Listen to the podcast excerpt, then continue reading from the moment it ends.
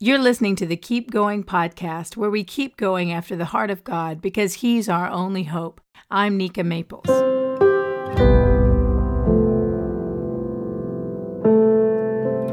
Welcome to Season 1, Episode 4 of the Keep Going podcast. Right now, we're in a series called A Walk Through the Psalms, and today we look closer at Psalms 22 through 28. Just a note I use the New Living Translation as my primary text because it's readable, and I don't approach these podcasts as a scholar, but as a lover of the Word who wants to share simple spiritual observations from my own daily Bible reading.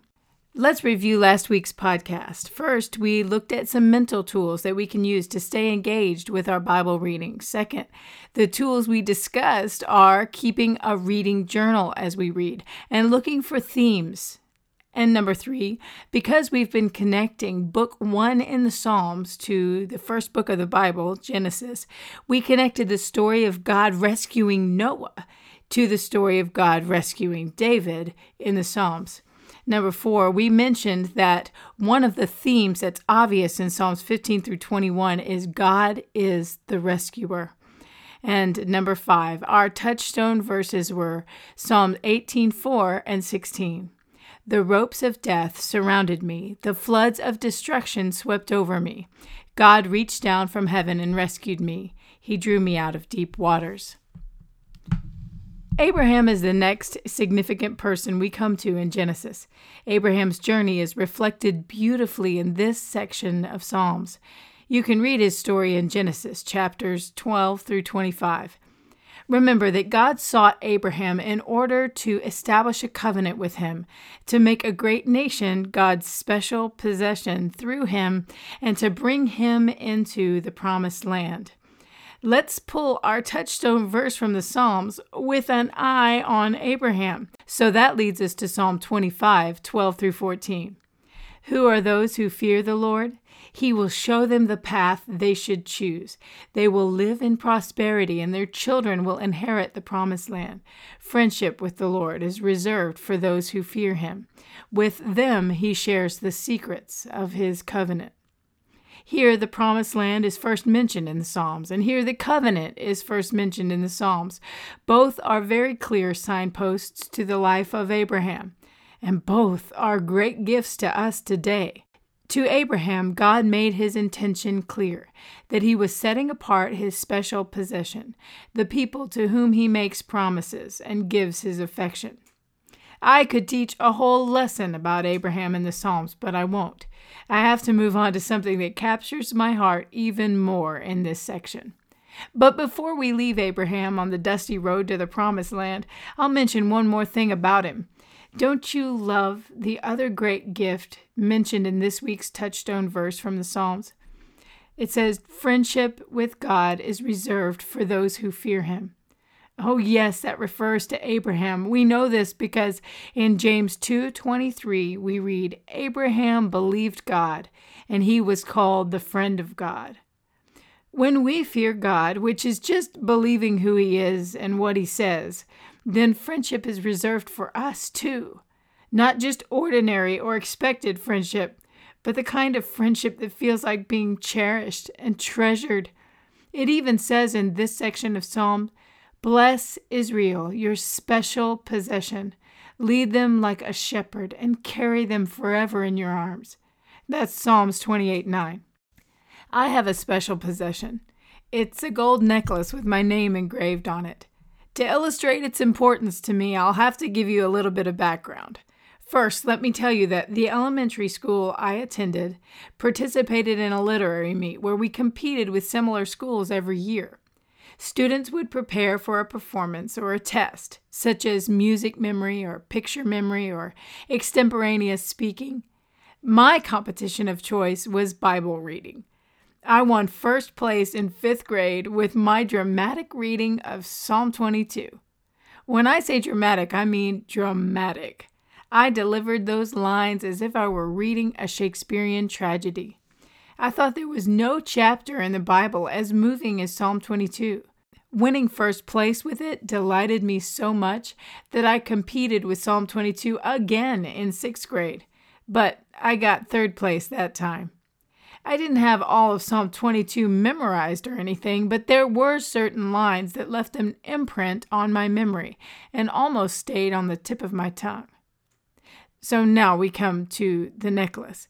When I was in seventh grade, the words of Psalm 22 leapt right off of the tip of my tongue. At the time, I wore my special possession, that gold necklace, every day. I never took it off. It had Nika engraved on the front and my birth date engraved on the back of a gold pendant. The family friend I was named after had given the necklace to me a couple of weeks after I was born. My mother allowed me to wear it in junior high, but not without adding a stern warning that I should keep it with the utmost care. Then, during a sweltering Texas day in my seventh grade gym class, we were running on the track around the football field, and I gasped when I noticed the necklace was gone. I have at least one friend who can still attest to the fact that I, searched to and fro, scouring the south end of the football field for any sign of that Nika necklace. It was nowhere to be found, and by that time class was almost over. In despair, I dropped to my knees by the goalpost, cupped my hands in petition to heaven, and in front of my gym teacher and everyone in my seventh grade gym class, I cried out the opening line of Psalm 22 My God, my God, why have you forsaken me? To my little heart, it was that serious. I wanted to find that Nika necklace, but more than that, I didn't want my mother to find out that I had lost it. I knew she was going to be furious. So a moment later, someone did find the necklace for me, and I still have it today. But I laugh as I think about the words that gurgled from my desperate throat during my darkest hour. You recognize those words from Psalm 22, don't you? They gurgled from someone else's desperate throat during his darkest hour. If you remember, in podcast episode one of this season, I mentioned that we can see the visible persona of King David in the Psalms, but later we would talk about an invisible persona. Oh, he's been here, moving mysteriously throughout the descriptions in the Psalms, but in Psalm 22 we see him clearly and unmistakably. The one who's been walking through the Psalms with us is Jesus. Do you recognize the stunning references to the crucifixion in Psalm 22? King David prophesies of that coming day, speaking in reference to himself and his circumstances, and in reference to Christ at the same time. Listen to these lines from Psalm 22 Everyone who sees me mocks me. My life is poured out like water. My tongue sticks to the roof of my mouth. They have pierced my hands and my feet. They divide my clothes among themselves and throw dice for my garments. And that's just to name a few. There are more prophecies in Psalm 22. The corresponding fulfillments of each of these prophecies are scattered throughout the gospel accounts of the crucifixion. Incidentally, the words, My God, my God, why have you forsaken me? Those are found only in Matthew and Mark.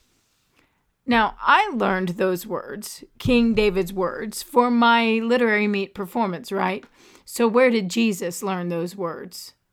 Remember that Jesus was fully man, and he did have to learn the word just like we do. He wasn't born with a free Bible software download in his brain. Jesus grew up with a traditional Jewish education in the synagogue. He probably began just like every boy and girl did. He entered phase one of his education. From 6 to 12 years old, Jewish children went to synagogue to learn to read and write and to memorize the Torah. The Torah is the Pentateuch, which we've mentioned before is the first five books of the Bible. Pentateuch is the Greek word for it, and Torah is the Hebrew word for it, but they both pretty much mean the same thing the five books that were written by Moses Genesis, Exodus, Leviticus, Numbers, and Deuteronomy. Jesus memorized huge chunks of scripture because that's what most Jewish children did during the first phase of their education. He sat under the same teachers as his friends, and they all learned and memorized together. Yet for Jesus, it must have felt different, like so much more than just words on a scroll. The first phase of the traditional Jewish education was mandatory, but the second phase was reserved for those who excelled in memorizing the Torah. From 13 to 15 years old, Jewish boys who showed promise in the synagogue were invited to continue learning the word, while they also learned a family trade. Jesus learned carpentry, as we all know. Now, are you ready for this? The students had already memorized the Torah in the first phase of their education, so in the second phase, they worked on memorizing the Tanakh. The Tanakh is basically the entire Old Testament. So Jesus worked on memorizing the Tanakh when he was a teenager. And we often complain that we cannot memorize a small paragraph or a few verses of Scripture. Later, you'll remember, some of the disciples were called uneducated and ordinary men. I'm thinking that would probably mean they went through the first phase of Jewish education to learn the basic scriptures in the Torah, but did not continue to the second phase to learn the Tanakh. So Jesus learned Psalm 22 right along with the other Jewish boys in Nazareth. Have you ever wondered at what age Jesus realized that Psalm 22 was talking about him? How young was he when he knew what was going to come in his life? We know that the teachers of the law were amazed by his understanding of Scripture by the tender age of 12. Did Jesus know even then what he was facing? It sends chills down my spine. Yes, Jesus quotes from Psalm 22 while he is on the cross. When Jesus quotes scripture at any time, we need to sit up and pay attention. But when he quotes it with his last breaths, we need to listen like we've never listened before. He chose Psalm 22. There is so much that is interesting about Psalm 22. See, throughout the book of Psalms, most individual psalms fall into the category of either lament or praise. Many times, the lament psalms are about an individual's cry and will contain the phrase, O Lord. And then praise psalms are about a congregational or a corporate call, and they will contain the phrase, Sing to the Lord. Amid both of these types of psalms, Psalm 22 stands out as the one with a significant difference. It is both an individual cry and a corporate call. It is both a lament psalm and a praise psalm. You can see the sharp line in the middle if you look. Right there at Psalm 22 22, it shifts. One moment, David is writing, Snatch me from these lions' jaws and the horns of these wild oxen. And the very next line, he writes, I will proclaim your name to my brothers and sisters. I will praise you among your assembled people. It moves from an individual's cry to a corporate call. Now, put down whatever you're doing and come closer. You'll want to hear this. There is a third phase of traditional Jewish education. If a Jewish boy excelled at the first phase of memorizing the Torah and excelled at the second phase of memorizing the Tanakh, then he could be chosen by a rabbi to follow in his footsteps and receive teaching 24 hours a day not just in temporary trips to the synagogue, but from about 15 to 30 years old, committed students would leave their families and follow a rabbi all day long. But a student had to be asked, they had to be invited. Let that shed new light on the selection of the apostles. When Jesus invited them to come and follow him, it was the invitation of a rabbi, and they might have been surprised. And then he openly asked other people, Come and learn of me. Everyone would have been surprised then. These uneducated and ordinary men never dreamed that a rabbi would invite them to follow and learn. Now, here's the thing. As a boy, Jesus learned like other students learned, and later, when he became a man, he taught like other Jewish teachers taught. Jesus was a rabbi who used the same methods of the rabbis of his day. Sometimes we forget that about him. He wasn't just wandering around with a bunch of people on his heels because they had no place to go. Rabbis walked and taught as they lived life, so that's what Jesus did. He was walking with purpose, and his disciples followed him the way that other students followed other rabbis listening and watching and learning from every little thing their rabbi said and did. Here we go. What were the methods of the rabbis? One common rabbinical method of teaching was called remez.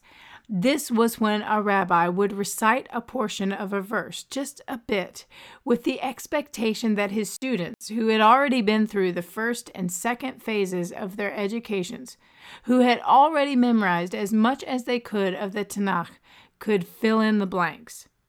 They already knew the rest of the passage when he started quoting it.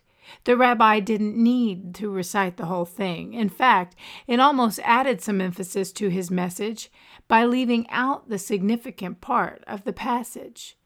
In other words, it wasn't about what was said, but about what wasn't said. That's the Remez method.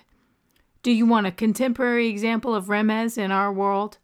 Well, when one of my high school English students was facing a decision, let's say, I, as the teacher, might answer, Well, you know, two roads diverged in a yellow wood. I wouldn't even have to finish it. My student would know that I was referring to the Robert Frost poem that we discussed in class, the one that begins with that line. They would know when I said it that I was pointing to the end of that poem without having to say the words.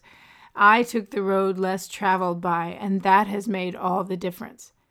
In reciting the first part of the poem, I would be suggesting that the student take his or her own path and not follow the expected path or give in to peer influence. I would be teaching in that moment as I quote the beginning of a poem, and I would be communicating the most through what I did not say. I would be banking on the expectation that my student was familiar with the Robert Frost poem and could fill in the blanks. This is what Jesus is doing on the cross. He's not crying out, he's communicating. He's not giving up, he's giving hope. He's not whining, he is reminding. He is not expressing feelings of abandonment as much as he is expressing eternal truth. Jesus lifts up his voice to heaven for the benefit of those who are still standing on the earth. There he is, the bleeding rabbi who is committed to his students until his last hour. And what he's doing on the cross when he quotes Psalm 22 is teaching. Through the first line of a psalm, he is saying the most through what he does not say. And he is banking on the expectation that everyone within earshot is familiar with Psalm 22. The instant he said, My God, my God, why have you forsaken me? He was invoking the entire psalm, saying, you know all those prophecies in that psalm? Look around you. It's happening. This is the fulfillment before your eyes right now. And more than that, he's communicating a life giving truth to his apostles who were heartbroken. They not only had lost their friend, lost their rabbi, they didn't get what was happening. Their world felt like it was crumbling. But by invoking what they knew of Psalm 22, Jesus was saying, it looks bad now, but it's going to turn around. Soon you will go from words of lament to words of praise. Even if Jesus felt alone, and we know he did, because he was fully man, and that's a feeling that is universal among men, he still knew that he wasn't alone. If Jesus knew the Torah, then he knew Deuteronomy 31 6 God says, I will never leave you and I will never forsake you. And if Jesus knew the Tanakh, then he knew all of the times that that same sentence was repeated in Joshua, in Kings, in Chronicles, in Isaiah, in Jeremiah. I will never forsake you. I will never forsake you. I will never forsake you.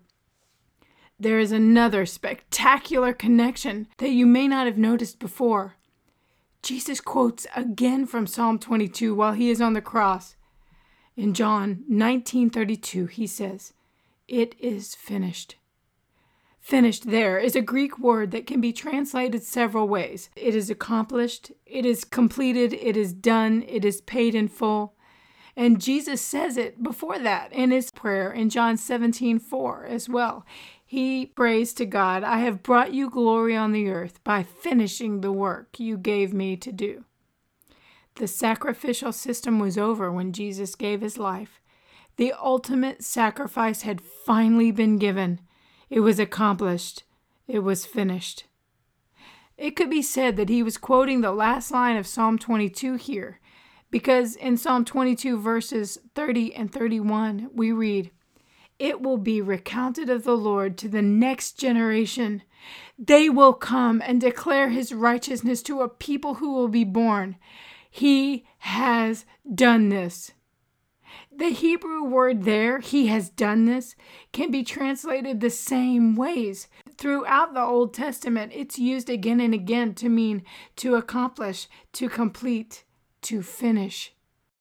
Hallelujah. When David was writing Psalm 22, he wasn't only prophesying about the Messiah, he was prophesying about us we too are the invisible personas in the Psalms.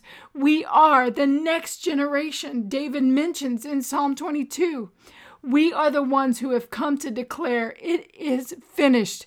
He has done this to tell the world that friendship with God is real and available and can be theirs, to tell them that we are God's special possession, and what we could not finish ourselves, He did. He restores my soul and leads me on for his name, for his great name. Today's music is from Psalm 23 by Shane and Shane and is used with permission. Please consider interacting with me and other Psalms readers this week. If a verse from Psalm stands out to you, I want to hear it. Comment on my Facebook page and tell us why it holds meaning for you. Also, if you're not on my email list, go to nikamaples.com to sign up and receive your Psalms reading schedule and a free hope poster every month. Now, may God, the source of hope, fill you with joy and peace as you trust in Him. Then you will overflow with confident hope through the power of the Holy Spirit. We'll talk soon. Until then, Keep going.